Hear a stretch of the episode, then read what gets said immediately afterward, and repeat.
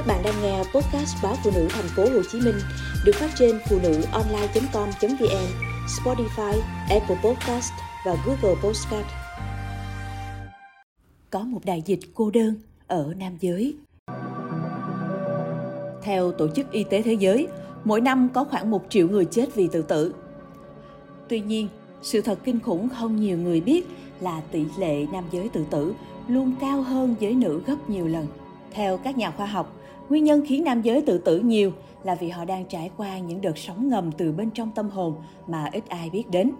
Khi mọi người coi việc thể hiện cảm xúc là đặc quyền của phụ nữ, điều đó vô tình buộc đàn ông phải chối bỏ hay giấu đi sự nhạy cảm mà tự nhiên ban cho con người.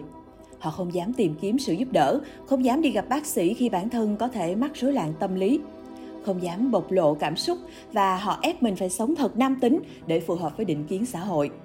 Những cảm xúc ấy chất chồng biến thành sự giận dữ rồi đến tuyệt vọng khiến họ chọn tự sát. Matthew, phối viên chương trình của mạng lưới sức khỏe vì hành vi tại cơ quan y tế khu vực của Mỹ cho biết, vào tháng 5 năm 2023, các chuyên gia tại Mỹ đã công bố một báo cáo tựa đề Dịch bệnh cô đơn và cô lập của chúng ta, cho thấy vấn đề đã trở nên trầm trọng hơn từ khi đại dịch xảy ra.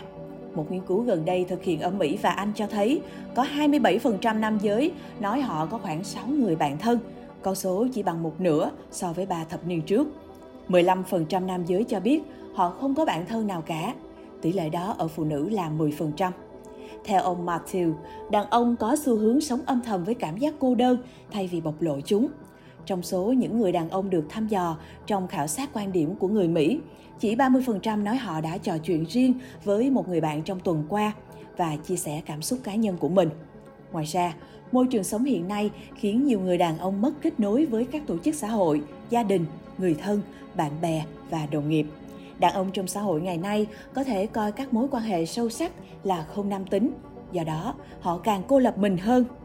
Cuộc khảo sát năm 2021 tại Mỹ, Anh, Nhật Bản cho thấy chỉ có 48% nam giới cảm thấy hài lòng về tình bạn. 25% nam giới cho biết họ đã nhận được sự hỗ trợ tinh thần từ một người bạn. Tỷ lệ đó ở phụ nữ là 40%. Kết quả một nghiên cứu đăng trên tạp chí khoa học tâm lý cho thấy, sống với cảm giác cô đơn, biệt lập ảnh hưởng đến sức khỏe của chúng ta, cả về thể chất lẫn tinh thần. Sự cô lập và cô đơn có liên quan đến nguy cơ mắc bệnh tim mạch, mất trí nhớ, đột quỵ, trầm cảm, lo lắng và tử vong sớm. Nghiên cứu cũng chỉ ra việc thiếu kết nối xã hội làm tăng nguy cơ tử vong sớm của một người, tương đương với việc hút tới 15 điếu thuốc mỗi ngày. Bên cạnh những rủi ro dài hạn, sự cô đơn còn biểu hiện dưới những hình thức trực tiếp khác, bao gồm ảnh hưởng đến con cái và tác động xấu đến gia đình. Giới khoa học khuyến khích mọi người mạnh dạn kết nối xã hội, xây dựng mối quan hệ tốt đẹp ở nơi làm việc, gia đình, tình bạn thân thiết. Đó là điều tối quan trọng đối với sức khỏe tinh thần và thể chất của chúng ta.